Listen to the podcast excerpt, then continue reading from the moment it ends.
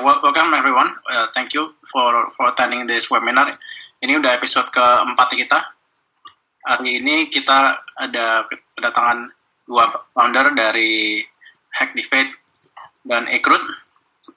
Uh, sebelum kita mulai, saya mau pengen, pengen mungkin ada udah pernah dengar juga kenapa kita melakukan ini webinar ini.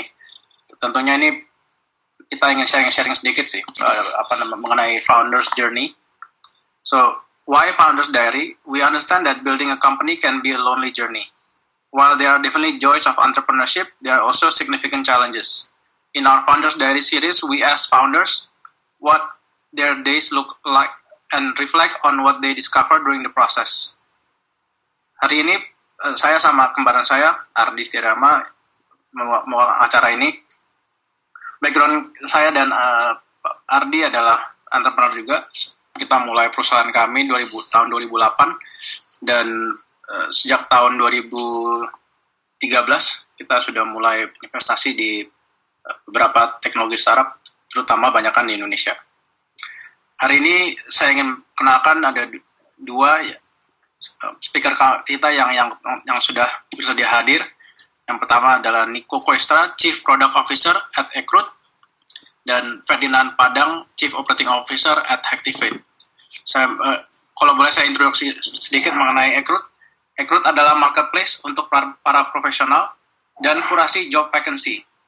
Ekrut membantu para perekrut untuk memperluas jaringan mereka guna menyediakan talenta yang berkualitas dalam waktu yang lebih cepat. Hacktivate mempersiapkan para profesional untuk mendapatkan karir yang high growth di era ekonomi digital kami bekerja dengan awam yang akhirnya menjadi developer yang siap kerja. So, without further ado, saya ingin perkenalkan Nico Questra duluan, Nick Chief Product Officer at Recruit. Please introduce yourself, Nico. Ya, yeah, thank you uh, Arya. Uh, halo Arya, Ardi, Natasha, uh, Ferdinand, dan semuanya yang udah hadir di sini. Thank you. Uh, hope everybody uh, healthy. Saya dari Ekrut. Uh, saya di sana tuh sebagai Chief product officer uh, udah sekitar dua tahun sekarang sebelumnya background saya uh, sekitar uh, hampir 10 tahun di Amerika dari lulusan uh, elektro terus kerja di Honda dan juga Tesla uh, sebelum pulang ke Indonesia for good di akhir 2018 saya di uh, bertanggung jawab buat tim product management dan juga tim desain yang terdiri dari desainer dan juga researcher dari saya. Oke, okay, thank you. Ferdinand, boleh intro, intro sedikit? Oke, okay, uh, thank you. Halo buat semuanya, buat Ardi, Arya, sama Natasha. Uh, saya sendiri di Hacktivate itu sudah hampir hampir dua tahun lah kira-kira. Sebelumnya saya di manajemen consulting sekitar satu tahun. Sebelumnya saya master di Sweden sekitar dua tahun lah. Uh, kebanyakan saya lebih lama di Astra. Jadi sebelum saya jo, uh, berangkat untuk ambil master, saya di Astra sekitar lima tahun kebetulan memang dulu saya juga di bidang HR, di bidang talent. Dan uh, setelah saya balik ke consulting, saya join di Hacktivate, saya mulai untuk bantu uh, co-foundernya Ronald di bisnis online-nya mereka. Jadi Hacktivate itu ada salah satu online learning-nya dia. Kemudian uh, tahun lalu saya dipercaya untuk uh, pegang operasionalnya Hacktivate. Kira-kira uh, sekian sih dari saya. Oke, okay, thank you, thank you oh tadi ada dengar Tesla kayak dari Nico terus Astra dari Ferdinand ini apa namanya perusahaan-perusahaan besar ya. Nah, kalau apalagi kalau kalau Tesla nih lagi lagi hot-hotnya nih. Lumayan Arya lumayan.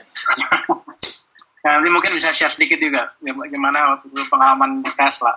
Hmm, uh, Tesla saya posisinya itu sebagai uh, firmware integration engineer uh, di pabriknya yaitu di Fremont California itu pabrik Tesla pertama uh, mengambil alih pabrik GM dulu. Jadi gede banget, itu tempat produksi untuk semua model. Sementara ini model S, model X, model 3 uh, saya diposisikan untuk menangani uh, firmware di bagian instalasi ke uh, produk-produknya Tesla dan juga post sales uh, penanganan diagnostik dan juga perbaikan untuk beberapa uh, komponen Tesla seperti pintu, bumper, uh, setir, gitu-gitu sih dulu. Jadinya uh, setelah tiga tahun uh, kayaknya memang berasanya udah cukup uh, pengalamannya tiga tahun di Tesla itu seakan-akan lima tahun kerja di company Jepang itu dulu berasa seperti kayak kerja belasan tahun di company biasa karena Jepang lumayan bisa dibilang lumayan disiplin tapi pindah ke Tesla ternyata Jepang itu nggak ada apa-apanya jadinya uh, ya saya pulang di 2018 setelah hampir 10 tahun saya berpikir kayak um, ini mungkin butuh something something new um, dan saya berpikir uh, alasan buat pulang itu adalah orang tua, terus ikut juga saya pengen coba kontribusi ke startup sejak itu dan juga hopefully ke negara sih. Jadi that's why 10 years kayaknya udah lumayan uh, lumayan cukup di negara luar. Pernah ketemu Elon Musk nggak? Lumayan sering, apalagi kalau misalnya pabriknya memang lagi banyak banget spotlightnya. Spotlightnya dalam artian stakeholders minta angka mobil produksi. Numbernya seberapa, uh, Elon biasanya nungguin sampai angkanya hit. Uh, targetnya misalnya Elon janjiin 300 ribu kalau kita masih 200 ribu ya kita kerja 24 24/7 sampai ya mobilnya itu jadi dan ini tidak terkecuali mau posisinya engineers, uh, staff, VP, direktur semuanya ada di pabrik. Jadinya iya lumayan sering ketemu sama semuanya. Oke, okay, oke. Okay. Thank you, thank you for sharing that. Oke, okay, so let's start with uh, yang yang questions yang yang kita udah siap, siapin juga ya. Um, ini lebih ke, karena ini kan apa namanya recruit recruitment dan activate juga ini ada hubungan sama recruitment juga ya. Mungkin pertanyaannya ini buat kedua-duanya. What will the process of recruiting look like post crisis and how can leaders optimize it? Maksudnya ya karena ini kan lagi lagi ada COVID, uh, yang kita selalu dengar adalah banyak kan orang di layoff. Tapi pastikan ada there will always, be the, the light at the end of the tunnel nih. Pasti crisis will will will be over. Uh, we still don't know when. Um, kita nggak kita nggak nggak nggak bisa yang yang bilang bahwa in three months or six months it, it all depends on a lot of things mungkin vaksin dan lain-lain. Tapi there will be a, a apa namanya waktu yang akan balik nih. Nah dari pandangan dari Ekrut ataupun dari Activate, bagaimana? Uh, apakah uh, ini akan akan baliknya cepat atau bagaimana? Dan kalau mungkin komentar kalau yang activate mungkin dari sisi technical apakah ini sebenarnya nggak terlalu ada banyak setback? Oke, okay, please. Uh, Oke, okay. maybe start with Nico first.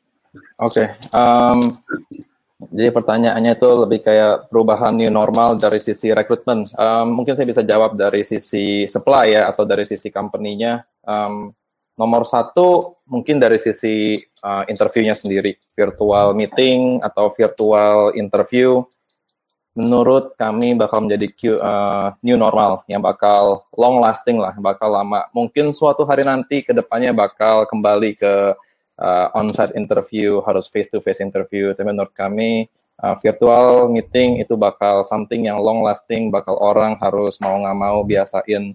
Jadinya uh, how to optimize it menurut kami kayak assessments terus mungkin SOP-nya dari setiap recruiters kayak pertanyaannya itu mungkin bisa di prepare di standardize gitu across hiring team in the companies gitu. Number dua karena uh, mohon maaf tapi kebanyakan uh, banyaknya PHK akhir-akhir ini artinya itu lots of supply atau jadi artinya itu recruiter dan leaders mungkin jadi banyak pilihan uh, kandidat, uh, bukan cuman yang uh, mungkin kandidat dari segala macam fungsi, segala macam uh, industri uh, daripada sebelumnya. Uh, jadinya bakal lebih sulit buat filter uh, talent-talent yang sedang apply saat ini. Jadi menurut kami kayak uh, makanya Ekrut bergerak di bidang uh, rekrutmen uh, yang di-equip dengan uh, kurasi, sistem, dan juga rekomendasi karena menurut kami uh, eh, ke depannya itu bakal ngebantu banget buat orang-orang apalagi sekelas Astra yang mungkin yang apply itu sampai ribuan. Kalau misalnya uh, orang HRD-nya harus liatin CV satu-satu, uh, of course nggak bakal efisien lah gitu. Yang ketiga atau yang terakhir mungkin bakal uh, masih connected sama yang nomor dua, itu bakal lebih banyak banget jadinya senior sama experience people gitu. Yang tadinya mungkin uh, hanya menjadi tempat permainannya uh, unicorn atau mungkin perusahaan-perusahaan yang beruang gitu. Jadi sekarang itu jadinya karena banyaknya PHK, jadinya banyak uh, lebih available juga ke company-company yang mungkin uh, nggak sempat hire sebelumnya. Jadinya menurut kami kalau leadersnya itu bisa be more specific gitu in the job descriptions, in the responsibilities in the future. Jadinya every single title, every single functions itu bisa di placed with the very special people because those special people are now available gitu uh, buat hiring.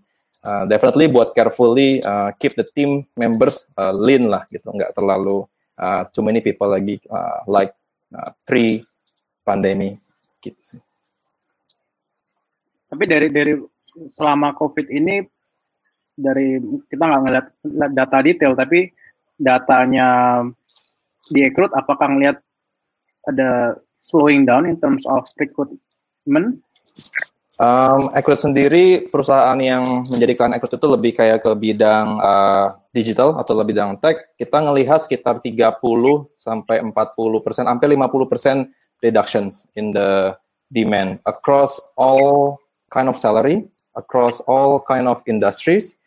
Industries like FSI like financial or uh, logistics itu lebih hit less, tapi still uh, there are some decreases uh, in terms of uh, kayak uh, professional like number of experience talent talentsnya itu juga sama uh, reduce juga kayak yang nyari VP uh, or nyari uh, nyari senior engineers itu sama semuanya reduce sih. Jadi uh, we're we're we're seeing reductions across uh, all parameters.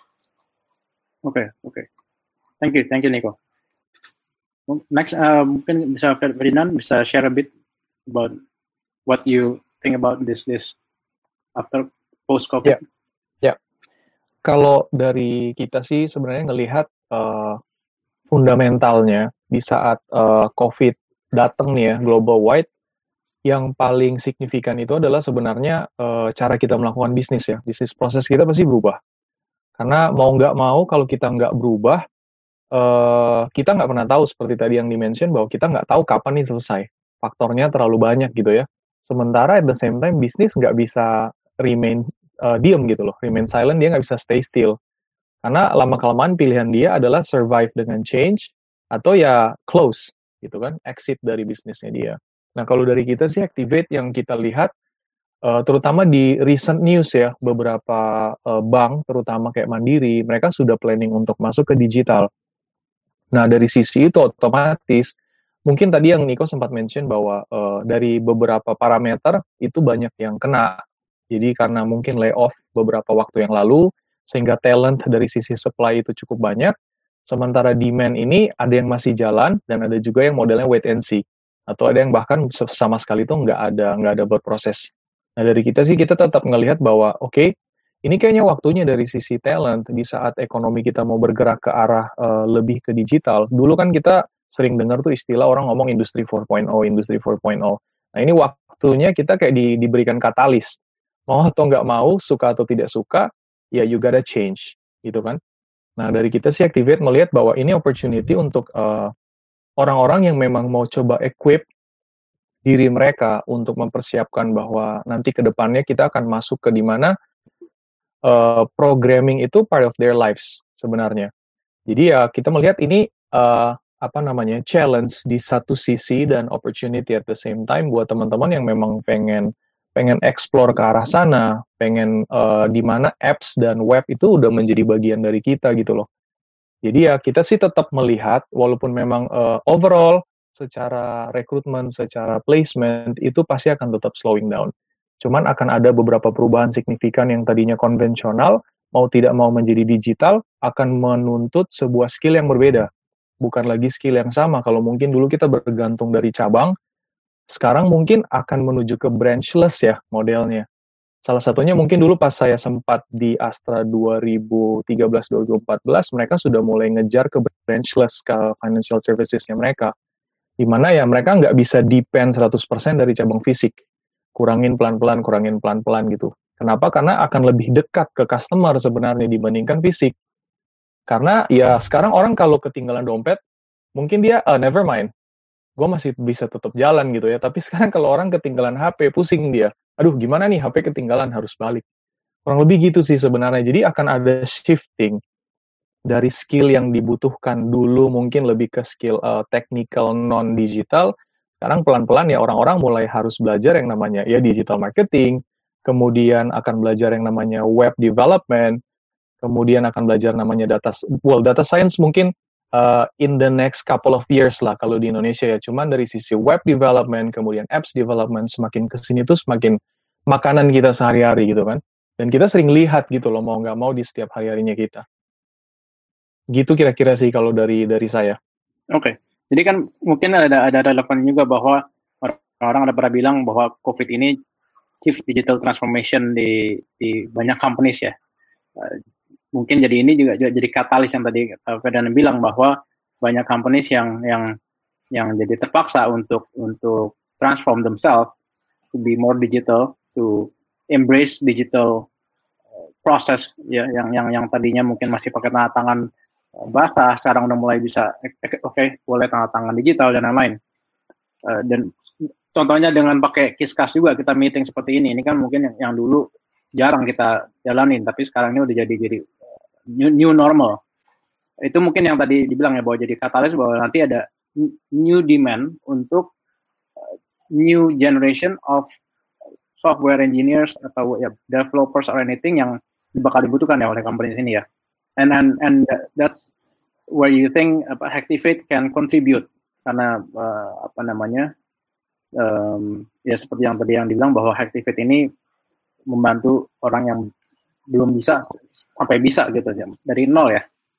Benar kan? Ya, ya? betul. Jadi uh, uniknya Hacktivate kalau boleh saya bilang ya uh, waktu saya join mereka punya slogan anyone can code. Hmm. Yang memang di mana uh, mungkin ya uh, programming itu saya nggak akan bilang mudah ya. Kalau saya bilang mudah berarti saya bohong gitu kan? Programming hmm. itu nggak mudah juga sulit gitu. Cuman yang kita mau tekankan di uh, teman-teman yang masuk di Hacktivate bahwa iya itu sulit dan kamu butuh hard working kamu butuh perseverance supaya kamu bisa mendapatkan apa yang kamu kejar gitu kan jadi memang kita menekankan menekankan sebuah proses dan growth mindset at the same time jadi teman-teman yang masuk ya kita nggak akan janjikan bahwa kamu pasti lulus kalau kamu santai-santai, nggak ada struggles, ya mungkin kamu akan gagal gitu kan.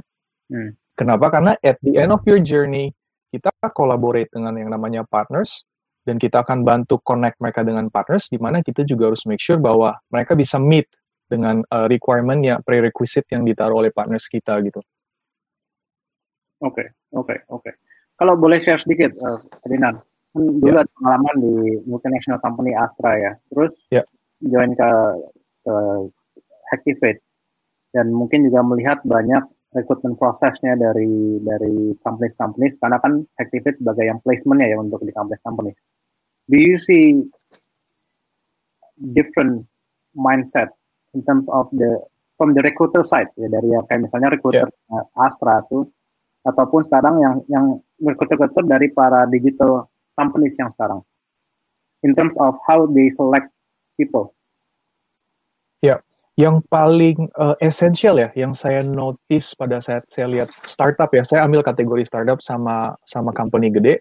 Company gede ini mungkin orientasinya pertama yang dilihat adalah administrasi. Uh, saya nggak akan bilang salah atau benar, karena mungkin uh, kompetensi yang mereka cari sesuai seperti itu. Contoh lah paling simpel, anak-anak lulusan harus S1. Itu wajib. Hmm. Atau minimal ada diploma D3 gitu. Ada sebuah sertifikat pengantar bahwa yes, kamu sudah uh, mendapatkan sertifikat pendidikan tinggi. I'm not saying that you don't need to go that high. Cuman ada startup yang lebih mementingkan skill. Oke, okay, apa yang bisa kamu buat? Kamu bisa bikin uh, website dan database kami serta apps, ya why not? Let's jump in gitu kan.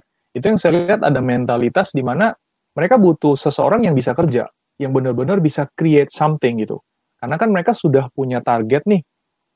Ada deadline, ada sebuah sprint yang mereka harus kejar sehingga ya mereka butuh orang yang bisa kerja yang bisa menciptakan sesuatu gitu.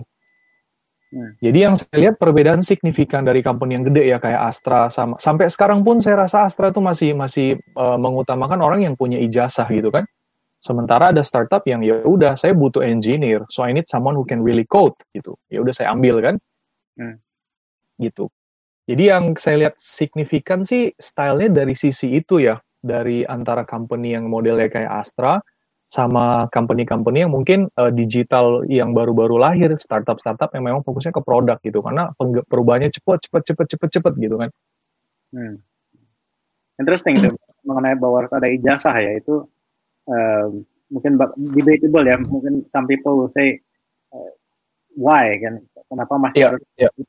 Padahal kan kalau kita tahu yang kita setelah bekerja, yang penting adalah kita bisa kerja atau enggak kan, bukan yeah kita punya ijazah atau enggak kan. Jadi yeah. itu mungkin ntar juga bisa relate sama-sama uh, juga. Oke, okay, next question Ardi, uh, my brother Ardi will. Thank you Ferdinand. Oke. Okay. Oke okay, ini uh, untuk uh, recruit dan activate. Uh, what recruiters are saying about the tech job market right now? Jadi mungkin ya, mungkin apakah ada perubahan, ada shifting dari sisi orangnya sendiri uh, apakah si these tech people harus becoming something? Uh, mungkin dari Ferdinand dulu. Oke. Okay. uh, kebetulan di di tim saya saya pegang placement juga buat teman-teman anak-anak yang baru lulus. Ini kita placement. Yang kita lihat sih sebenarnya ada beberapa uh, perubahan ya.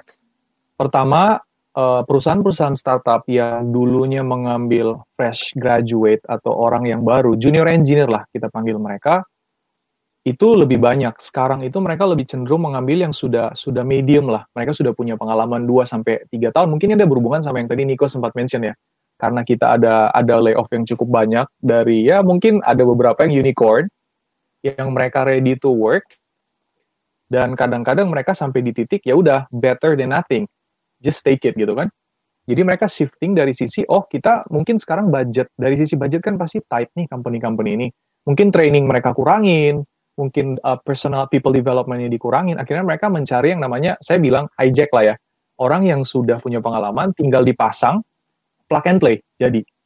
Tapi ada company juga yang memang dia nggak mampu secara kapasitas untuk ngambil, dan dia masih bisa untuk didik dari dalam, ya dia masih tetap ngambil orang-orang yang junior, gitu. Cuman memang eh, nggak uh, bisa, kalau saya sih lihat nggak bisa di generalisir, karena kalau saya lihat dari data points yang kita punya, memang dua ini ada. Ada yang company memang shifting ke arah dia mau ngambil medium, mungkin karena supply banyak, demand-nya berkurang, harganya bisa dinego, sehingga dia mengarah ke sana. Ada juga company yang tetap stick dengan, oh saya mau yang junior, karena mungkin dia punya punya sebuah karir plan bahwa orang ini mau dididik dari dalam.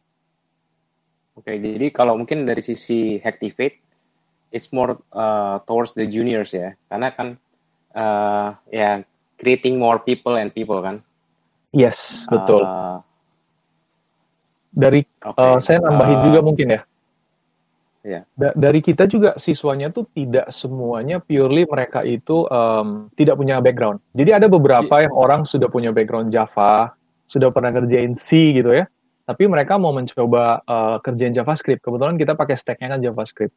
Jadi mereka mau nambah kapasitas mereka, mereka ngambil. Jadi orang yang mungkin sudah pernah handle project Java dulu untuk banking, mereka masuk ke JavaScript untuk bikin web sama apps.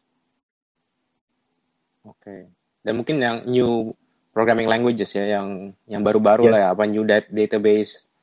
Uh, tapi kalau dari sisi soft skill sendiri nih, mungkin uh, apakah ada new edition di Hacktivate gitu? Uh, kan mungkin kalau uh, tech people uh, they're known as nerdy tapi mungkin sekarang dengan uh, work from home they have to be able to present uh, you know like uh, jadi kayak marketing juga dan harus bisa yeah.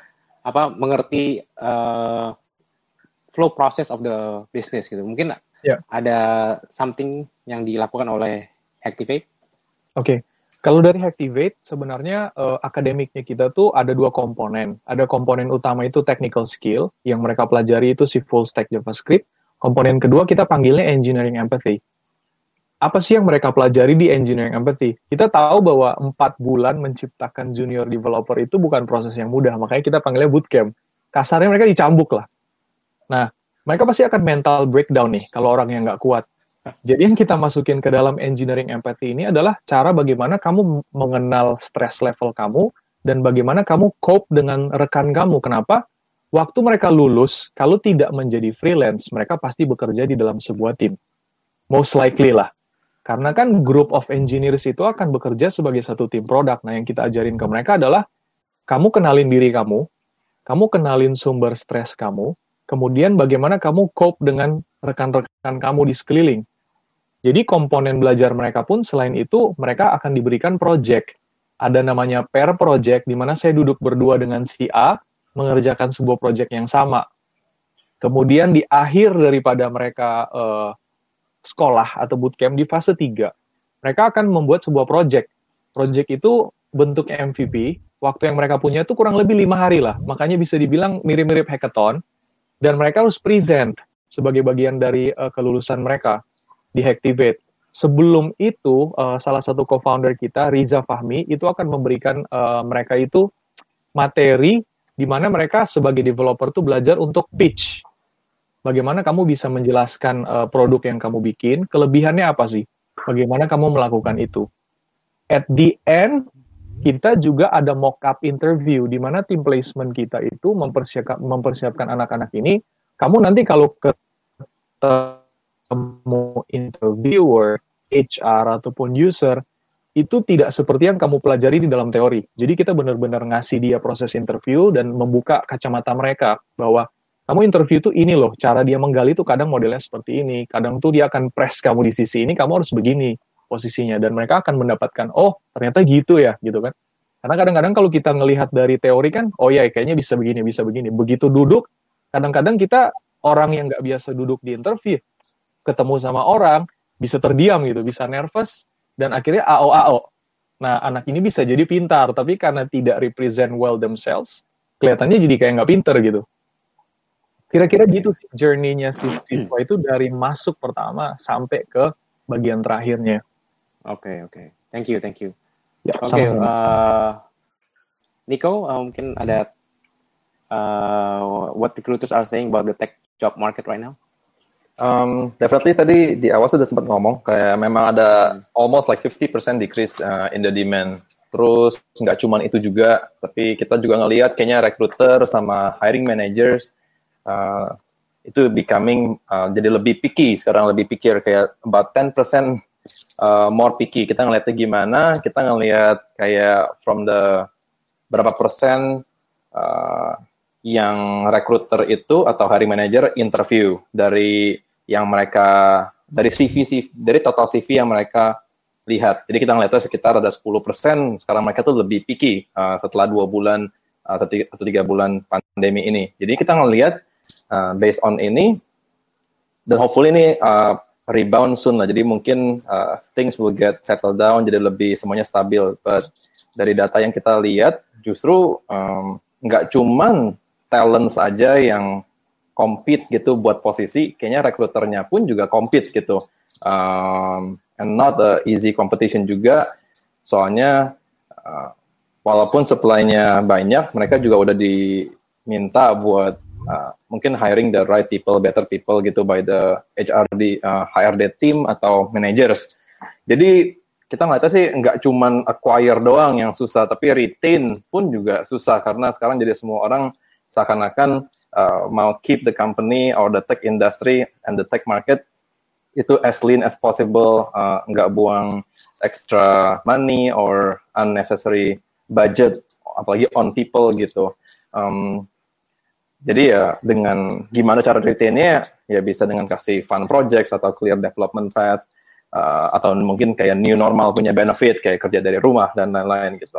Jadi makanya itu salah satu fokusnya Ekrut juga kita ngelihat orang-orang semakin lama walaupun makin banyak yang apply yang di interview pun itu semakin lama semakin sedikit gitu. Jadinya Ekrut uh, pengen fokus banget ke bagian matching gitu di mana itu termnya Ekrut buat uh, making the job seekers and the talent seekers itu actually meet uh, and itu jadi kayak salah satu fokusnya data science team together sama product engineering team gitu buat better assess uh, talent punya skill, talent punya hard skill, soft skills, preferences, gaji uh, on both uh, realms gitu.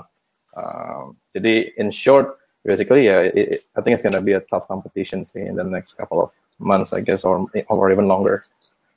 Okay, in, in terms of competition, ada nggak seperti ya mungkin uh, your clients uh, ya jadi saling jadi saling tarik ini tarik dari sini uh, ternyata ini juga tarik dari uh, apa aplikasinya your your clients juga gitu. Iya. ada nggak seperti itu? Itu sih kayaknya udah dari dulu And lumayan if, ada. if yes, uh, uh, what do you do?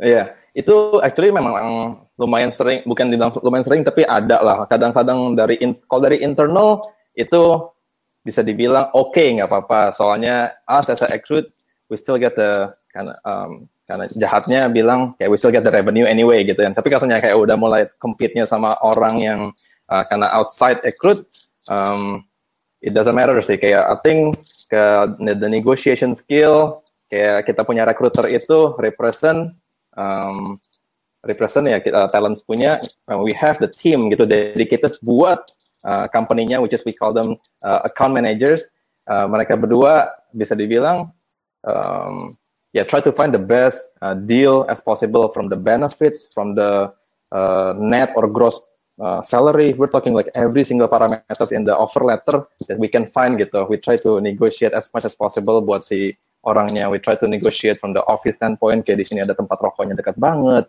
atau di sini ada mungkin WC-nya bagus kan like pretty much like everything gitu. Jadi uh, there's no really like one single recipe buat gimana orang actually pindah ke satu company versus the other tapi just like we try to keep um, selling our clients that we actually verify every single client in Ikrut gitu. We're not like uh, we're we're still marketplace but the marketplace that we actually um, we curate um, on both sides we curate the talents we curate the uh, employers. Jadi nggak sebetulnya nggak ada yang abal-abal gitu di tempatnya kita. Jadi uh, sorry to say, tapi answernya pretty much depends sih gitu. Oke, okay, oke, okay, alright, thank you. Oke, okay, uh, next questions uh, from Arya. Oke, okay, mungkin langsung uh, from yang yang from the audience ya. Ini ada ya first one untuk Nico. Seberapa besar masa pandemi ini mempengaruhi layanan ekrut? Jika dihitung persentase berapa penurunan pendapatan ekrut ini udah tadi ya apa yang dilakukan Ikrut pada masa pandemik ini diperkirakan tak lama lagi kondisi bakal mulai normal. Apa antisipasi Ikrut usai pandemik? Niko mungkin bisa lihat di chat juga nih. Oke. Okay. Um, dari layanan Ekrut, secara layanan yang kita punya core atau kita sebutnya itu flagship uh, produk kita atau sebutannya Ekrut Search, di mana kita itu empower kita punya recruiter dengan sistem kurasi dan rekomendasi. Dari sisi itu mungkin uh, secara bisnis kita turunin harga atau kita kasih tambahan beberapa uh, fitur-fitur tambahan yang biasanya premium atau biasanya bayar lebih. Uh, itu definitely ada banyak ngomongan secara marketing. Uh, kalau dibilang uh, seberapa pengaruhnya kalau dari sisi talent kita malahan turunin justru karena memang talentnya sendiri uh, udah datang bukannya uh, we can say there are uh, a lot of talents actually sekarang tuh lagi banyak banget available and so we lower our marketing budget uh, pretty extensively gitu. Kalau dari sisi sales sendiri yang tadi uh, banyak um, bisa dibilang banyak add-ons add-onsnya. Uh, dari sisi produk dan engineering, uh, kalau saya personally lagi banyak fokus ke collaborations, partnerships, uh, branding saat ini. Enggak cuman cari talent atau cari uang, tapi justru lebih kayak mempersiapkan talent tersebut seperti yang sekarang Hactivate lagi lakuin, ya untuk mempersiapkan mereka baik dari sisi CV atau dari sisi interview, dari sisi mereka punya profile udah oke, okay, yang udah siap, bisa dibilang udah rekrut, ready when the market rebounds. Um, kalau dari sisi saya sih seperti itu. Dan on top of itu ya semua engineeringnya uh, banyak yang dirapiin banyak yang diimprove. Soalnya um, soalnya ya banyak lower uh, demandnya banyak uh, turun banget dari dari segala industri. Pertanyaan kedua dan ketiga kira-kira agak mirip apa yang dilakukan Ekrut pandemik ini. Ya tadi yang saya jelasin um, kita kita belum kita mulai buka our market yang tadinya mungkin hanya profesional yang lima tahun pengalaman ke atas, kita pelan-pelan mulai turunin, kita mulai acquire, bisa dibilang additional uh, market. Mungkin belum sampai yang fresh graduates, tapi kita lower a couple parameters dari data science kita buat memberi masuk atau mepaskan uh, skor talent-talent yang yang dulu mungkin um, bisa disebut oh nggak ada uh, belum ada marketnya. Tapi sekarang kita justru uh, kita kasih itu lebih lenient uh, diperkirakan apa antisipasi rekrut uh, usai pandemik. Uh, mungkin hiring uh, hiring a lot of sales ya. Kita percaya um, B2B itu bakal much bigger than B2C in the future. Uh, somewhat are kayak our business and and definitely uh, hiring sales itu would be one of the maybe important steps gitu buat acquire as many market uh, share as possible to be the top of mind not just the talents tapi juga on top of the minds of for the recruiters dan juga uh, human resource uh, team Oke, okay, oke. Okay. Thank you, thank you, Nico. Oke, okay, untuk Ferdinand, nih, ada yang pertanyaan juga di chat juga nih. Pada masa pandemik, apakah proses uh, belajar mengajar di Activate melalui daring? Apakah di masa pandemik Activate tetap membuka pendapatan baru? Apa yang dilakukan Activate di masa pandemik ini dan apa langkah yang disiapkan Activate ketika masa pandemik berakhir? Oke. Um, pertanyaan yang pertama, uh, iya betul, kita semua shifting ke daring atau online atau remote kita panggilnya di Activate. Reason utamanya karena CEO-nya kita punya concern yang tinggi masalah safety, both buat employees sama buat students, tanpa uh, memutuskan proses belajar mereka, kita shifting ke online, ke remote atau daring tadi. Kemudian untuk proses uh, masuk ke Activate sampai saat ini masih buka, jadi kita menjalankan tiga, tiga kelas at the same time, yang dua seharusnya offline. Jadi kita punya kampus di Kelapa Gading sama di Pondok Indah, itu uh, kampus utamanya di Pondok Indah. Satu lagi itu program yang by default itu adalah remote atau online. Jadi uh, beberapa waktu belakangan ini udah ada kelihatan shifting nih orang-orang yang tadinya di offline yang pengennya daftar ke apa namanya program kita yang di kampus offline yang walaupun saat ini transisi kita tetap melakukannya uh, lewat online mereka mulai minta ke remote yang by default. Jadi sampai mereka lulus nanti tetap semuanya lewat remote. Ada sedikit shifting dari sisi uh, peminatnya.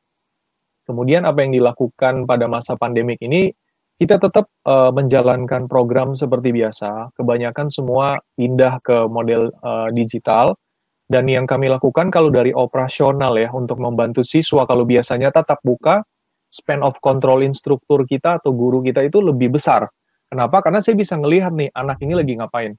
Nah dengan proses kita ke internet atau ke online, span of controlnya guru-guru kita ini mulai di sedikit lebih dikecilin dan intens intensitas mereka follow up tugas, kemudian persiapan untuk ujian itu lebih tinggi dari biasanya. Jadi follow up-nya diperbanyak untuk mastiin bahwa mereka tetap bisa catch up.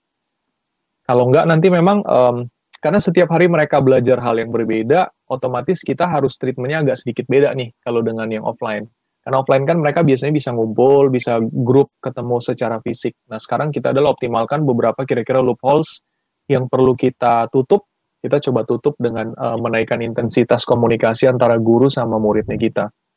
Kemudian untuk langkah yang disiapkan Hacktivate ketika masa pandemik berakhir, itu kita sebenarnya punya aim untuk membuka kampus lagi yang memang kita rencanakan akan uh, tahun depan itu kita akan tambah kampus, tambah program lagi, dan kita lagi explore uh, beberapa apa namanya uh, market yang baru sih sebenarnya dari sisi produknya kita tapi masih seputar tentang dunia digital, mungkin akan ke arah digital marketing. Kita lagi melihat uh, peluang ke arah sana kalau dari sisi Hacktivate setelah pandemi ini berakhir. Kira-kira begitu sih jawaban dari saya buat pertanyaan yang ini. Oke, okay, oke. Okay. Waktu kalau boleh tahu, waktu masa transisi dari yang tadinya offline jadi online, itu susah nggak untuk untuk studentnya itu? Karena ya mungkin ya. mereka masih masih banyak yang yang pemula gitu ya? Ya, jawaban jujur saya ya susah. susah, jawaban jujur saya susah. Uh, dan uh, yang saya minta sama tim, kita coba cari pain points-nya mereka. Jadi, honestly memang beberapa saya nggak berani generalisir, tapi ini opini saya bisa jadi salah. Saya ngelihat bahwa orang Indonesia itu tidak tidak biasa melakukan yang namanya self-paced learning. Artinya mencambuk diri sendiri untuk belajar. Itu saya ngelihat in general seperti itu. Akhirnya waktu kita switch ke uh, online, di mana kita tidak melihat secara langsung nih, si Budi atau si Ari ini lagi bekerja atau enggak gitu kan. Sehingga ya mau nggak mau kita harus remind-remind terus, pasti akan ada kekurangan. Tapi jadinya yang kita tutup adalah uh, beberapa hal yang kita berikan ke siswa, kita provide mereka kuota. Dalam hal ini ya, kita bantu mereka secara kuota, kemudian kita intensitas uh, chat di kita menggunakan Slack sama Discord untuk komunikasi sama mereka. Kita tanya ini kamu gimana? Kok PR-nya belum dikumpulin? Kamu ada kesulitan di mana? Dan intensitas video call-nya kita naikin antara si siswa sama si guru sebenarnya sih. Untuk apa? Untuk pelan-pelan ngurangin ininya mereka sih, uh, kendala-kendalanya mereka. Terlepas dari kendala teknis ya, soalnya beberapa kendala teknis misalnya ya internet connection, itu juga sebenarnya salah satu fundamental sih kalau saya lihat jadi kalau di, ditanya tantangannya dan kenapa susah ada dua sih. Yang pertama masalah jaringan mungkin. Yang kedua adalah behavior. Nah behavior ini untuk berubah pelan-pelan ke arah sana itu butuh waktu. Jadi nggak bisa juga kayak tadi malam berubah kemudian menjadi online dan anak ini bisa. Kalau memang pada dasarnya dia sudah terbiasa, dia pasti bisa menyesuaikan dengan cepat. Tapi kalau yang biasanya harus in person, secara fisik hadir, pelan-pelan kita akan arahin ke sana dengan mengeliminasi pain points-nya mereka sih okay, okay. Gitu kurang lebih sih gambarannya kalau waktu transisi ya.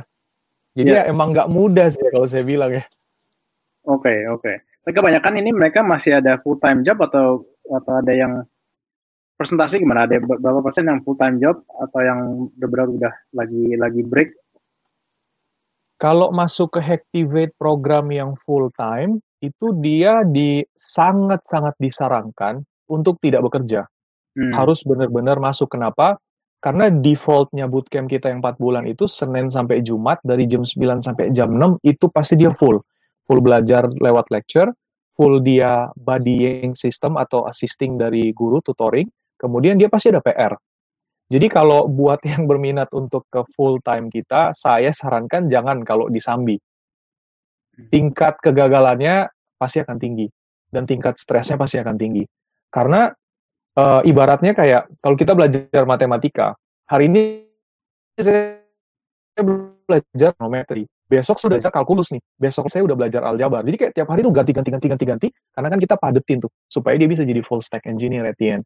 Jadi memang secara waktu padat, tingkat stresnya tinggi, kalau bisa jangan disambi sih. Sayang aja opportunity-nya akan akan lose gitu. Kecuali memang saya pede banget, saya bisa handle itu, ya nggak masalah gitu. Tapi saya sih tidak rekomend sebenarnya. Okay. Kebanyakan dari mereka sih nggak kerja sih. Oke, okay, oke, okay, oke. Okay. Thank you, thank you. Ya. Yeah. Oke, okay, uh, Ardi. Next question. Oke. Okay. Uh, next question dari guest ya. Uh, mungkin pertama untuk uh, Activate dulu. Uh, barriers to entry di bidang edutech apa ya? Uh, dan apa yang Hacktivate lakukan uh, untuk menjadi top of mind di industri ini yang lumayan banyak kompetitor dan belum ada clear winner? Oke, okay, ini pertanyaan susah-susah gampang. Um, Hacktivate ini kan yeah. dulu waktu di, dilahirin sama Ronald Ishak sama Riza Fahmi itu sekitar 2016-2017 ya. Dulu ketiga kenapa Hacktivate itu dibuild adalah pengalaman Ronald waktu menjadi CTO dan handle beberapa startup, ada hijack menghijack nih kebiasaannya nih. Kalau saya kurang engineer, saya ambil punya tetangga gitu kan. Akhirnya lahir Reactivate untuk mengisi gap sebenarnya. Gap antara supply and demand. Makin ke sini makin ke sini barrier to entry ini tergantung ya kalau saya bilang tergantung yang dipakai itu apa. Kalau yang dibilang parameternya adalah materi. Yes, materi itu available almost anywhere. Bahkan mungkin kalau ke YouTube atau kita bisa akses online kayak Udemy ada yang ditekankan oleh Hacktivate itu pertama ya pasti branding ya. Saat ini sih uh, saya bisa bilang branding Hacktivate untuk coding bootcamp itu masih bisa dibilang number one. Yang kedua yang kita provide adalah transparansi, di mana Hacktivate itu sendiri terlibat di uh, sebuah badan audit bootcamp global yang base-nya ada di US namanya CHEER, itu kita setiap satu semester, half a year, kita akan submit uh, sebuah laporan ke mereka. Jadi kalau teman-teman pengen lihat bahwa lulusan kita tuh pada diserap di mana sih, average gajinya mereka sebagai engineer tuh berapa sih, kemudian mereka tuh rata-rata range-nya ada di mana sih, kemudian berapa yang lulus, berapa yang lulus terlambat, berapa yang gagal, itu semua ada. Kita provide semua itu dan itu bisa dilihat di website kita dan ada refer back ke uh, web websitenya Cheer itu yang kita tekankan juga buat orang yang mau masuk ke Activate bahwa transparansi dari kita tuh penting gitu loh. Yang ketiga mungkin uh, faktor yang membedakan yang menjaga kita tetap sustain adalah bagaimana model belajar kita sebenarnya di dalamnya. Materi itu penting, yes, tapi at the same time juga siapa yang mendeliver model belajar di dalam prosesnya itu seperti apa, itu yang menjadi kunci juga sih sebenarnya. Dan yang membuat kenapa si siswa itu bisa cope dan berjalan sampai akhir. Yeah. Jadi kalau memang dibilang yes yes. Jadi mungkin kalau misalnya bisa dibilang uh, to keep up uh, the top of mind, jadi untuk menjadi yang nomor satu lah ya, uh, harus tetap selalu bisa uh, transparansi ya yeah. uh, untuk informasi-informasi mengenai alum alumni ya, alumni-nya yeah. Activate uh, sudah menjadi di mana, uh, yeah. gajinya berapa. Kan itu juga seperti yang dilakukan untuk uh, universities ya. Jadi yeah. uh, the top rank ini apa namanya average salary-nya berapa gitu, yeah. positionnya seperti apa. Uh, yeah. Oke, okay. oke. Okay. Um, kalau secara kom kompetisi sendiri ada berapa kira-kira? Uh, kalau bootcamp sebenarnya mungkin banyak kali ya, puluhan mungkin ada, apalagi satu tahun belakangan ini kan mulai mulai rame tuh, apalagi ada satu bootcamp yang di endorse sama anaknya Bapak Presiden kan salah satunya. Padahal bootcamp itu sebenarnya mungkin udah lama, udah dua tahun sebelumnya udah lahir gitu. Cuman semakin ke sini semakin banyak. Tapi um, kalau dibilang sebenarnya secara skala mungkin belum bisa dibilang sama ya dari sisi intake-nya, dari sisi berapa banyak. Kalau lokal ya kalau kita bicara lokal. Tapi at the same time kita punya kompetisi juga dari luar Contoh misalnya Lambda School. Lambda School ini kan kerjasama sama mungkin salah satu kompetitornya Ekrut yang namanya Caliber. Jadi mereka collaborate sama sama Caliber untuk provide uh, bootcamp, tapi online ya bentuknya itu remote. Kemudian di Bali itu ada pemain dari Prancis, itu startup juga di bootcamp namanya Le Wagon. Dan memang untuk saat ini memang dia spesialisasi hanya di Bali aja. Kalau yang dari luar. Jadi ya memang kompetisinya cukup fierce Cuman kalau kita trace back uh, beberapa, saya sering ngobrol sama instruktur kita, sama teachersnya kita, ada beberapa yang memang kompetisi itu dilahirkan oleh karena orang-orang executive. Jadi siswanya lulus, kemudian dia buka bootcamp sendiri, bootcamp sederhana lah dia mengajarkan uh, full stack tiga fase gitu kan, jaraknya cuma empat bulan lima bulan. Jadi ya masih masih somehow masih related sama Hacktivate sih itunya. Kalau dibilang okay. besar banget sih saat ini uh, belum kali ya kalau yang lokal. Oke, okay, oke. Okay. banyak. Kalau jumlah pemainnya banyak. Oke, okay, jadi lebih kayak school bisnis aja ya jadinya. Iya. Okay, uh, next question uh, uh, to uh, Ekrut. Karena berbeda industri, industri lainnya di industri rekrutmen ini mungkin customer repetition-nya rendah. Bagaimana Anda manage KPI Ekrut uh, CAC and LTV per job seeker. Oke. Okay. Um, ya memang definitely sih bakal beda banget lah ya. Kalau mau dibedain sama social media, of course nggak bisa dibedain. Uh, kita itu salah satu keuntungannya itu karena secara akuisisi new users itu karena pain point-nya itu jelas banget gitu. Orang nggak ada kerjaan, butuh kerjaan. Yang karena value-nya itu sangat fundamental, jadi secara value, secara edukasi sebetulnya itu uh, tidak kompleks gitu buat orang mengerti kayak kita bantuin kamu cari kerja satu sentence itu udah bisa mewakili kalau kita itu sangat value uh, adding ke kehidupan mereka yang mungkin saat itu lagi butuh uh, pekerjaan yang lebih baik, gaji yang lebih baik, bos yang lebih baik atau industri yang lebih baik gitu. Jadi uh, dan sekarang dengan pergerakan orang-orang juga semakin lama makin kayak digital, uh, kita merendahkan CAC-nya lagi dengan uh, a lot of digital efforts juga sih seperti Instagram semakin di boost lagi, um, YouTube, uh, webinar diperbanyak lagi dengan uh, hubungannya teknologi, rekrutmen, cara interview, bikin CV dan lain-lain yang mungkin uh, uh, kompetitor nggak terlalu lakuin gitu. Uh, dan karena kita bergerak uh, ber, di bidang teknologi, jadinya sebetulnya banyak ya orang itu zaman sekarang secara milenials itu uh, bisa relate gitu sama kita punya webinar. Jadi makanya secara nggak langsung atau nggak disengaja pun sebetulnya CAC kita itu nurun terus gitu. Apalagi dengan adanya banyaknya semakin lama orang bergerak ke digital atau semakin banyak orang yang uh, sekarang akhir-akhir ini nggak punya pekerjaan itu sebetulnya turun sendiri. Jadi sebetulnya sih salah satu yang lebih penting daripada CAC itu sebetulnya konversi antara dari daftar sampai dapat interview gitu. Sebetulnya cuma daftar doang itu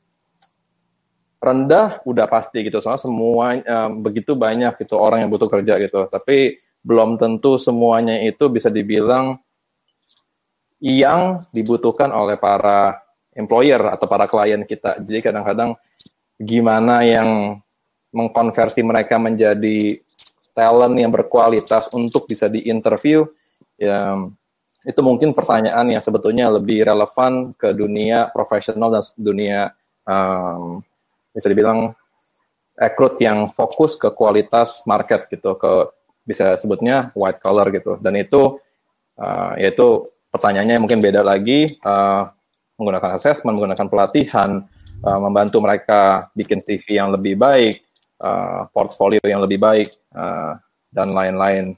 Tapi ya secara garis besar buat CAC, um, tim marketing kita uh, handal lah dalam hal ini gitu. Uh, satu karena memang kita punya value point-nya itu, uh, pain point-nya itu jelas, dan kedua memang kebutuhan uh, dari masyarakat untuk digital market atau tech uh, atau klien yang bergerak ke digitalizing dia punya uh, market semakin banyak ke sininya. Oke okay, oke okay. dan dan mungkin juga ini perlu ditambahkan mungkin ini ya ini marketplace yang agak unik juga ya maksudnya uh, LTV-nya ya LTV mungkin the, on the side of the uh, recruiters ya. Jadi semakin mereka happy, semakin mereka mencari uh, apa orang di rekrut kan. Uh-uh. Yang ya kita juga tidak mengharapkan orang yang direkrut pindah-pindah jadi kutu loncat gitu kan. Betul. Iya kan? Oke. Okay. Uh, makanya itu salah satu kelebihannya Ekrut juga kita ya no poaching lah. Kita nggak, nggak kita nggak, mungkin nggak kayak rekruter lain yang pokoknya apa apa poaching nggak. Kalau kita itu sesama klien kita nggak bakal kayak poaching dari satu klien Ekrut ke klien kedua. Nggak gitu nggak ada. Ya yeah, yeah. oke okay. uh, next question uh, from Arya. Oke okay, ini ada pertanyaan dari Pak Yusuf. Some, some startups are laying laying off people while the others are trying to minimize laying off people and try to allocate them for other atau or pivoted business line. Bagaimana bapak-bapak melihat kedua kedua opsi opsi ini? What will be the impact in the future for those startups? Misalnya image as the for the employer ini. Uh, bisa dari Ferdinand dulu. Oke. Okay. Um, dua opsi ini sih kalau saya lihat uh, banyak variabel ya yang menentukan kenapa sebuah perusahaan atau sebuah startup milihnya opsi pertama di mana mereka layoff, kemudian pilihan kedua. Biasanya kalau saya bilang sih, kalau saya pribadi melihatnya bahwa as much as you can, yang pertama harus dioptimize itu adalah selain orangnya. Dalam artian seperti ini, sistemnya ada yang masih bisa diimprove lagi nggak? Kemudian uh, proses operasionalnya ada yang masih bisa ditekan nggak, tapi masih tetap efektif. Kalau misalnya di titik terakhir opsi itu tidak ada, kita baru akan melihat dari sisi aset sebagai human capital ya. Apakah memang uh, kita harus efisiensikan dari sisi posisi-posisi yang tidak core. Jadi kalau dulu saya di organization development biasa akan di akan dipetakan di sebuah bisnis proses, ada bisnis proses yang disebut core, bisnis proses ada yang disebut non core. Nah, ini harus dilihat bahwa jangan sampai uh, main lompat aja, oke kita cut gitu kan, sehingga secara bisnis proses kita keganggu. ujung-ujungnya apa? Ujung-ujungnya the whole business is gonna be collapsing. Dan itu nggak akan nggak akan menguntungkan buat organisasi at the same time. Tapi kalau misalnya kita udah melihat opsi dari sisi optimasi non human capital itu udah udah di fulfill dan memang opsinya harus ke sana, saya pikir pasti ada pilihan yang ya udah akhirnya mereka akan memutuskan mungkin posisi-posisi yang tidak core yang masih bisa diminimize mereka akan putuskan. Nah, kalau opsi yang kedua, mereka akan pivoting business at the same time. Ini kalau dilihat sekilas sebenarnya mungkin lebih better ya in a sense of kalau misalnya kita bicara image. Tapi again kita harus ngelihat uh, kalau menurut saya pribadi ya membuat sebuah bisnis itu harus ada dasarnya. Artinya nggak bisa karena karena apa ya kondisinya kita harus buat kita harus buat nggak bisa gitu sih. Soalnya untuk create sebuah bisnis itu kan kita harus berpikir bahwa bisnis ini lahir kemudian sustain bukan bisnis yang saya bikin karena saya senang kemudian besok hilang gitu kan. Karena dampaknya apa? Kalau saya pivot nih, saya pivot bisnis saya dan saya tidak mempunyai kapasitas yang cukup melihat bahwa pivot ini akan berhasil, at the end apa? Saya akan let go mereka juga. Jadi impact-nya sama gitu, ujung-ujungnya bahwa orang ini akan di let go. Dan uh, impact-nya yang kedua apa? Mungkin bisa jadi karena pivot ini, main bisnisnya, si core-nya kita ini akan kena impact. Karena kalau pivot ini tidak works, dia akan akan menghisap dari core dan akhirnya lama-lama dua-duanya akan kena gitu. Jadi kalau kalau view saya sih secara pribadi ya saya ngelihat bahwa yang utama adalah core prosesnya kita kita lihat apakah bisa dioptimalkan selain kita mangkas orang. Kalau misalnya di di proses kita sudah optimalkan, revenue kita coba boost dan memang belum naik karena faktor eksternal ya, kita akan coba untuk melihat dari sisi human capitalnya ada yang non core yang bisa kita kurangin nggak untuk saat ini? Atau yang paling ya mungkin yang dari sisi humanisnya ya kita akan coba refer. Yang namanya business owner kadang-kadang kan mereka punya networks ya mereka punya kenalan yang sedang membutuhkan posisi yang memang kita akan coba let go. Akhirnya kita akan coba uh, propose ke mereka ini ada tim dari gue bukan karena mereka jelek tapi karena memang business is not doing well kemudian itu di offer ke teman-teman di networknya dia yang memang butuh gitu. Jadi semaksimal mungkin ya kita akan coba appreciate manpower kita seoptimal mungkin, tapi di saat satu titik kita harus mengambil sebuah keputusan yang logis ya, kita harus putuskan bahwa kita harus mempertahankan yang yang harusnya berjalan. Kalau saya sih pribadi ngelihatnya begitu ya. Dan memang ini nggak mudah kalau uh, saya bilang, karena di saat kita ada di posisi sepatu mereka ya mungkin pengambilan keputusan ini akan sangat-sangat uh, emosional ya jatuhnya ya. Karena kalau melepaskan karyawan yang tidak perform, mungkin buat sebagian orang itu mudah.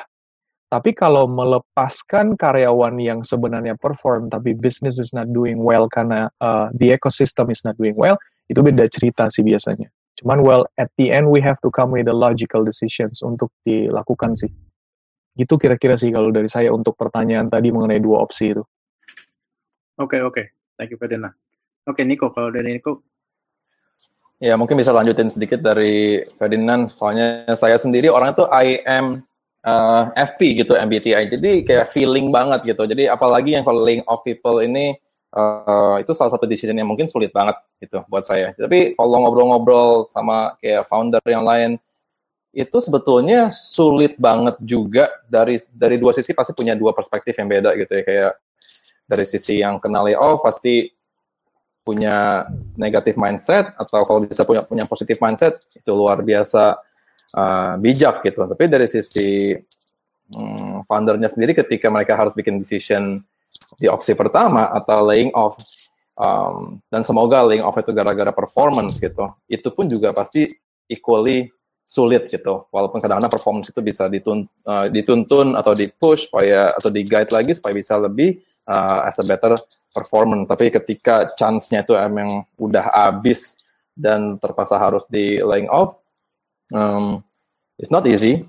Uh, and it's for bigger reason gitu. Ya mungkin kadang-kadang foundernya sendiri atau decision maker nggak selalu share semuanya gitu ya, baik berhubungan dengan pemotongan uh, pemotongan expenses atau uh, company-nya bisa lebih lama runway-nya atau image as a employer mungkin nggak terlalu uh, nggak terlalu major dibandingkan dengan uh, culture yang rusak atau mindset yang rusak di dalam internal. Uh, menurut saya itu lebih besar gitu impactnya. Kalau di dalamnya sendiri itu atmosfernya itu udah nggak enak. Berarti kayak secara nggak langsung semua orang yang performing jadinya nggak perform gitu. Jadi sebetulnya banyak banget gitu yang harus dipikirin uh, beberapa decision maker tersebut gitu. Nggak cuma mikirin dari orang-orang melihatnya uh, company saya nanti kayak tukang layoff, tapi sebetulnya dari dalamnya itu uh, lebih merusak atau lebih sustaining mungkin impact-nya gitu. Uh, buat opsi yang kedua, kalau misalnya try to allocate them to the uh, pivot business line, pivot business line ketika lagi seperti ini, um, mungkin bisa dibilang sangat subjektif gitu, sangat subjektif. Uh, kenapa sangat subjektif? Soalnya mungkin orang-orang cuma tahu yang berhasil itu mungkin cuma Zoom, cuma gara-gara konferensinya ya, tapi apakah ada banyak startup yang sebetulnya muncul gara-gara atau dapat funding gara-gara hmm, pivot atau company yang baru umur berumur dua bulan dapat funding itu mungkin nggak selalu ada gitu. Um, kalau ada pun mungkin belum tentu kelihatan um, ke depannya gimana seperti yang Ferdinand bilang gitu bakal long lasting apa kagak sebetulnya menurut saya belum ada resep uh, luar biasa pasti berhasil dari data tiga bulan ini. Jadi pivot belum tentu opsi yang baik buat uh, saat ini menurut saya. Um, mendingan bikin bisnis kita yang memang kita udah jago itu lebih baik lagi uh, dengan cara yang lebih baik lagi dengan fitur yang lebih baik lagi dengan experience yang lebih baik lagi atau mungkin mulai pelan-pelan uh, dapetin semua market share yang tadinya kita belum dapat karena seakan-akan pandemi ini kayak hard atau kayak soft reset gitu di dunia uh, market share uh, beberapa industri gitu, masuk mungkin ekor gitu. Jadinya kita uh, mendingan fokusin gimana supaya semua talent-talent tech ini tahu dulu deh tentang Ekrut. Mereka belum tentu bisa ke hire saat ini, nggak apa-apa gitu. Tapi suatu hari nanti kita yakin ketika rebound itu berhasil, kita udah punya semua talent-talent luar biasa ini gitu. Jadi itu sih view-nya saya. Oke, okay, oke, okay, thank you. Uh, sebelum ke next question ya, ini karena kita udah jam uh, eh, 5.30 lebih, kalau misalnya masih ada pertanyaan lagi, tolong disampaikan di chat box, ada chat box di sebelah kiri bawah. Nanti kalau misalnya nggak sempat dijawab di sini akan dijawab by by uh, oleh speakernya nanti kita akan taruh di share.com. Oke, okay, next questionnya ini dari Bayu untuk Activate. Rata-rata lulusannya bagaimana ya di hire oleh perusahaan atau membuat startup sendiri? Uh, mayoritas itu di hire perusahaan dari kita. Kalau boleh, ya. itu kan mungkin datanya ada di di website, tapi kalau itu kira-kira gaji berapa yang yang yang lulusan dari Activate? Oke, okay, laporan terakhir kita ya last year itu average-nya sekitar sepuluh setengah sampai 11 gross per bulan. Hmm, hmm. Dan itu average-nya segitu. Dan ya ini karena saya juga tahu kan di Activate juga ada program apa namanya income share agreement ya. Ya betul. Ya itu yang yang yang yang mungkin bisa share sedikit kalau dari dari Ferdinand mengenai income share agreement gimana? Boleh. Jadi uh, eh, ASC ini income share ini uh, model pembiayaan di Activate yang baru dan memang kita udah perkenalkan early this year bahkan mungkin last year itu kita udah mulai kenalin di akhir-akhir tahun. Tahun ini kita melihat bahwa dengan adanya dampak COVID ini akan ada banyak dampak layoff dan segala macam. Kita melihat ini salah satu bagian di mana kita bisa coba bantu ya, mungkin uh, bagian kecil dari Activate untuk mencoba ngasih upskilling ke teman-teman yang pengen belajar coding tapi mereka mungkin nggak bisa bayar langsung karena selama ini masuk Hacktivate kan orang pasti akan bayar di depan. Kemudian sekarang untuk ASC itu bisa dibayar nanti. Makanya istilahnya income share adalah setelah mereka lulus nanti uh, tim karir kami akan bantu untuk placing mereka di partners kita. Nanti mereka akan uh, pay pay us back di 36 bulan dan itu pun apa namanya uh, perjanjian kita sama si siswa ini itu akan efektif mulai ketagih itu di certain amount of salary. Jadi nggak serta-merta kemudian langsung ditagih. Jadi ada beberapa apa namanya kondisi yang diatur oleh tim ASC kita buat kontrak dengan si siswanya. Gitu. Jadi untuk memudahkan mereka uh, kasarnya pay later lah kalau bahasa beberapa uh, e-wallet sekarang kan ada pay later. Nah ini mirip pay later, tapi kita lakukan di uh, sektor bootcamp kita. Jadi sebenarnya bisa jadi solusi untuk para employees yang yang sekarang kena layoff untuk mungkin bisa explore ya this opportunity ya. Iya, jadi kalau yang pengen switching karir ke dunia tech mungkin bisa uh, mencoba ISA untuk ngikutin proses bootcampnya kita selama empat bulan. Tapi ada mungkin, tetap ada, uh, selek, ada seleksinya. Proses. Mungkin ya. Ada ada proses seleksinya tetap kan ya? Iya, untuk masuk ke kita kita ada minimum tes lah untuk make sure bahwa logiknya oke, okay, average karena memang programming kan butuh logic juga skornya.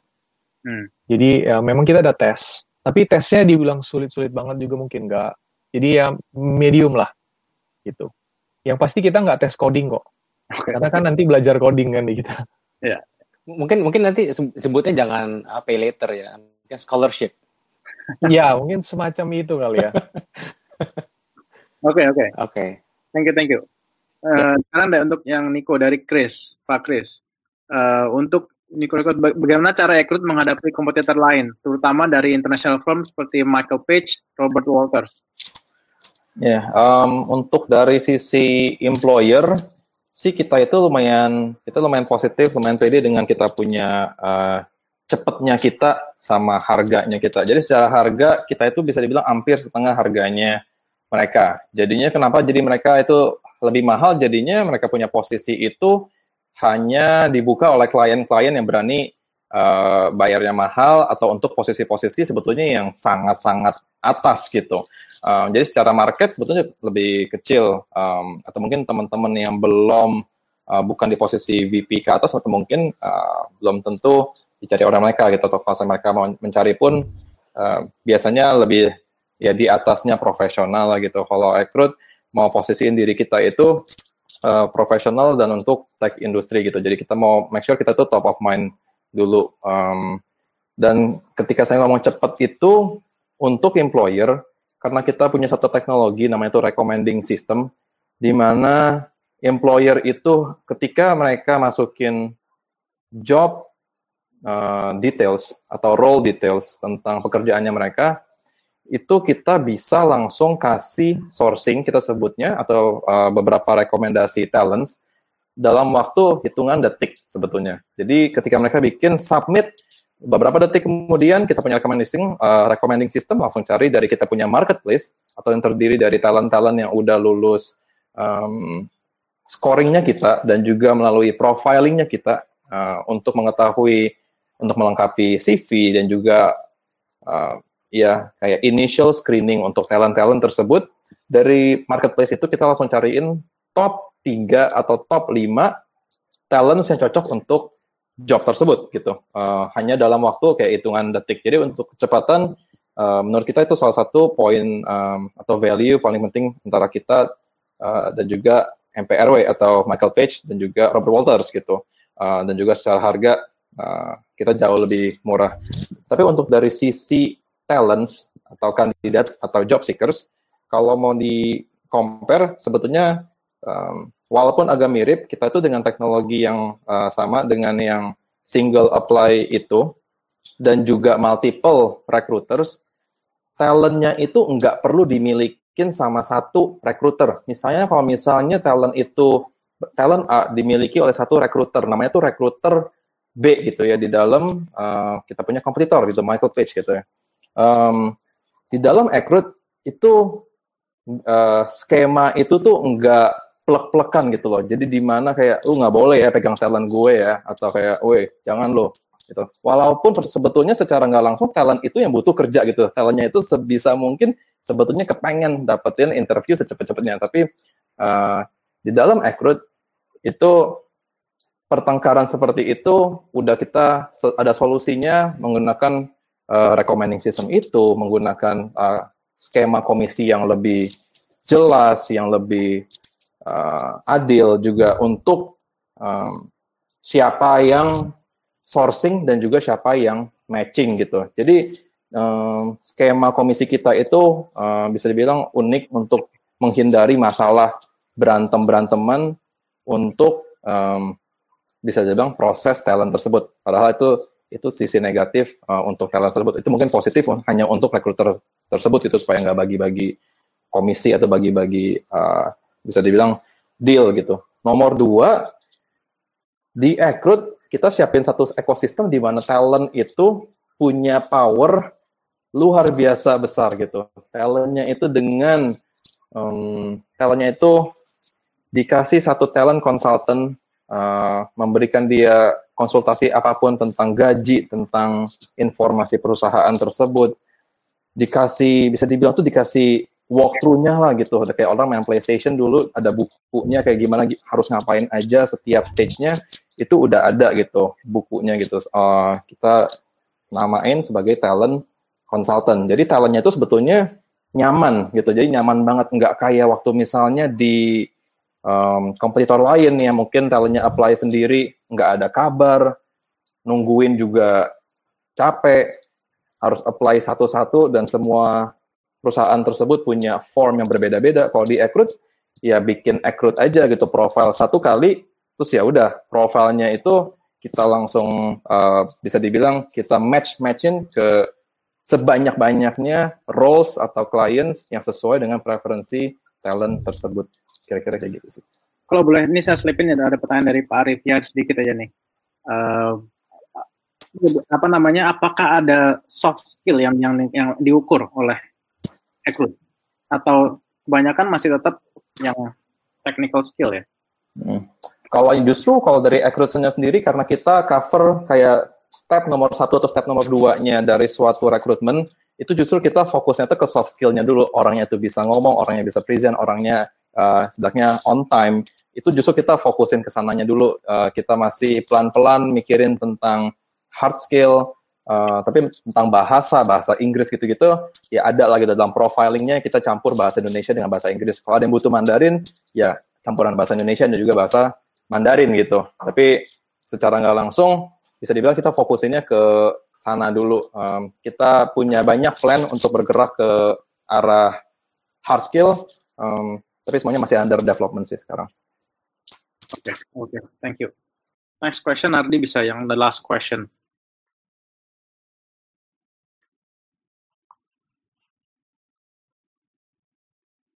Ardi? Uh, masih di mute kayak. Sorry.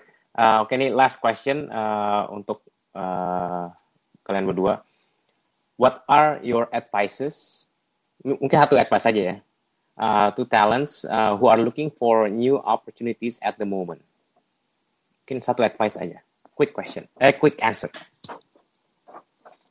Dari uh, Nico dulu ya. Oke. Okay, um, satu advice ya. Mungkin start to network dengan recruiters atau headhunters datang ke webinar connect lah pokoknya koneksi uh, networking itu mungkin advice-nya thank you oke okay, oke okay. uh, dari Ferdinand Oke, okay. um, sebenarnya sih agak agak mirip ya kali sama Nico ya. Cuman mungkin untuk membedakan, mungkin pesan saya adalah uh, know what the market needs. Jadi uh, okay. bisnis maupun secara personal branding same thing. Kalau kita jual sesuatu dari diri kita yang tidak dibutuhkan, of course nobody will buy it kan. Ya. Jadi uh, menurut saya sih kalau ada opportunity untuk know what the market needs, upskill yourself, prepare yourself, and that's it. And then you'll be ready with the networking yang Nico mention tadi. Benar-benar. Ya. Yeah. Uh, I I agree with both of you. Yeah. Oke. Okay, uh, Sorry, mungkin bisa main. Jadi sekarang karena misalnya nggak punya pekerjaan, daftar ke Hektif dulu, kalau udah lulus langsung terus daftar Rekrut. gitu untuk cari kerjaan. Iya yep, benar. Oke okay, oke okay. uh, oke okay. thank you to uh, both of you. Uh, thank you Nico, thank you Ferdinand uh, for speaking at uh, today at our webinar dan uh, kami harap sudah hari ini dapat memberikan suatu uh, yang bermanfaat juga uh, kepada pada recruiters and talents juga. Oke, okay, uh, sekali lagi terima kasih uh, Nico dan Ferdinand untuk uh, uh, your thoughts hari ini. Thank you. You're welcome, my pleasure. sharing your your experience. Very insightful. Thank you. Thank you. Thank you. Oke, terima kasih semuanya.